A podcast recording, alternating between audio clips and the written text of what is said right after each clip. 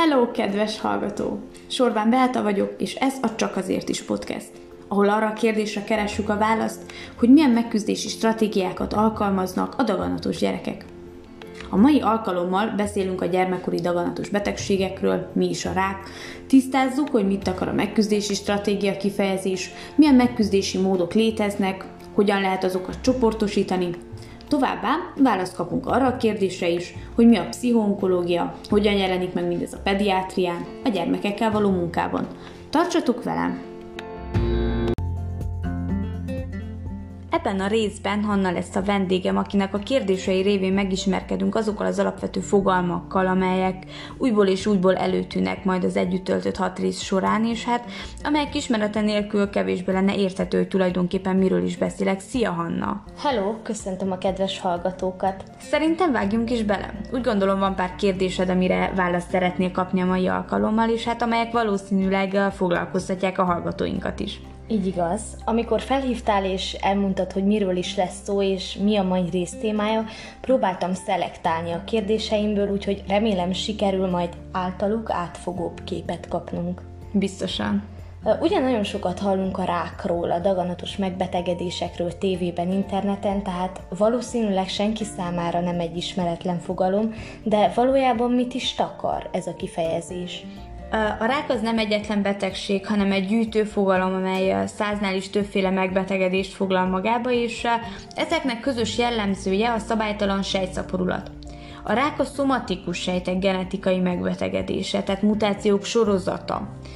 Talán úgy lehetne a leginkább összefoglalni, hogy egy szabályozatlan életforma, amely támadást indít a test ellen. Olyan összetett és életveszélyes betegségről van szó, tehát amely az élet különböző aspektusait érinti. Számos egészségügyi és pszichoszociális kihívás elé állítja a szenvedőket. Itt különösen a gyermekeket és családjaikat. Nagyon sokat lehet hallani, hogyha ezt meg azt csinálod, hogyha ezt meg azt teszed, akkor rákos leszel. Mi az igaz ebből? Mi okozza a rákot? A rák tulajdonképpen egy összetett valóság, tehát nincs egyetlen konkrét oka. A kialakulásáért a tényezők egész seregét tehetjük felelőssé, így a környezet rákkeltő, karcinogén anyagait, testünk genetikai felépítését, az immunvédekezés gyengülését és a jelenben gyökerező hajlamot. Mivel több oka van, fajtái is különbözőek, és a kezelés is más és más lesz. Említetted a gyerekeket. Milyen gyakori a rák gyermekkorban? Gyermekkorban a daganatos megbetegedések ritkán fordulnak elő, de jelentőségük mégis igen nagy, aminek talán egyik oka az, hogy a rossz indulatú daganatos megbetegedések gyermekkorban a halálok közül a, a balesetek után a második helyen szerepelnek. Tudtad például, hogy Európában 100 ezer gyermek közül körülbelül 12-15 újonnan diagnosztizált rákos beteg van? Nagyon szomorú információ. Miért tartott te fontosnak beszélni a gyerekkori daganatos megbetegedésekről? Úgy gondolom azért fontos beszélni a gyermekkori tumorokról, hiszen hogyha idejében felismerjük azokat, akkor tudjuk eredményesen gyógyítani. Világos az, hogy az onkológusok foglalkoznak a daganatos gyerekekkel, de ezen kívül van még valaki, aki a gyerekek ellátásával foglalkozik? Az eredményes, sikeres ellátás csak több szakember összehangolódott szoros együttműködésével lehetséges. Így tehát együtt dolgozik a családorvos, a gyermeksebész, sugárterapeuta, ugyebár a gyermekonkológus, emellett a rehabilitációs szakember, szociális gondozó és a klinikai szakpszichológus.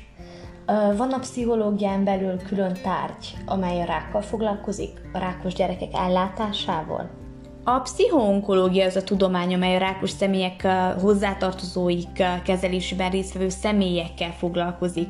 Tehát ennek a fő fókuszterületei közé tartozik a rák megelőzése, a rákos betegségek szűrése, kezelése, illetve a rákos betegek pszichoszociális kezelése és rehabilitációja. Mindeközben fokozatosan figyel az életminőségnek a javulására. Hogy néz ki egy onkopszichológiai ellátás? Az onkopsziológiai ellátások személyre szabottak, tehát igazodnak a daganatos személyek igényeihez, például a gyermekek érdeklődési köréhez. Ezekre építve próbálják meg serkenteni a rákkal és az az járó szorongással, a kezelések mellékhatásaival való megküzdést. Apropó megküzdés, mit akar a megküzdési stratégia kifejezés? A megküzdési stratégiák leírják azokat az erőfeszítéseket, amelyekkel a környezeti stressz forrásának megváltoztatására, vagy a stressz által kiváltott személyes érzelmi stressz enyhítésére irányulnak. Lehet valami alapján strukturálni, csoportosítani őket? A megküzdési stratégiáknak alapvetően két szempont alapján tudjuk csoportosítani őket. Az első a gyermek megküzdési kísérleteinek általános orientációján alapul, ezen belül beszélhetünk megközelítésről vagy elkerülésről. A második pedig a betegségnek tulajdonított stressz vagy szorongás érzésének szabályozására irányuló megküzdési erőfeszítéseken alapul. Ide sorolható a problémaközpontú, illetve az érzelemközpontú stratégia. Esetleg tudnál példákat is adni? Természetesen. Az érzelemközpontú megküzdés a személye akkor foglalkozik ezzel, hogyha enyhíteni szeretni a, a stressz helyzet okozta érzelmi reakciókat, megakadályozni a negatív érzelmek elhatalmasodását. Ilyen lehet például a testmozgás, az érzelmi támaszkeresése vagy a kognitív átértékelés. A problémaközpontú megküzdés, ez konkrétan a problémára irányul, ilyenkor alternatívákat keresünk, azokat értékeljük és kiválasztjuk a, legmegfelelőbbet, és így konkrétan a problémát próbáljuk meg, megváltoztatni. És melyek tartoznak a megközelítés és elkerülés halmazaiba?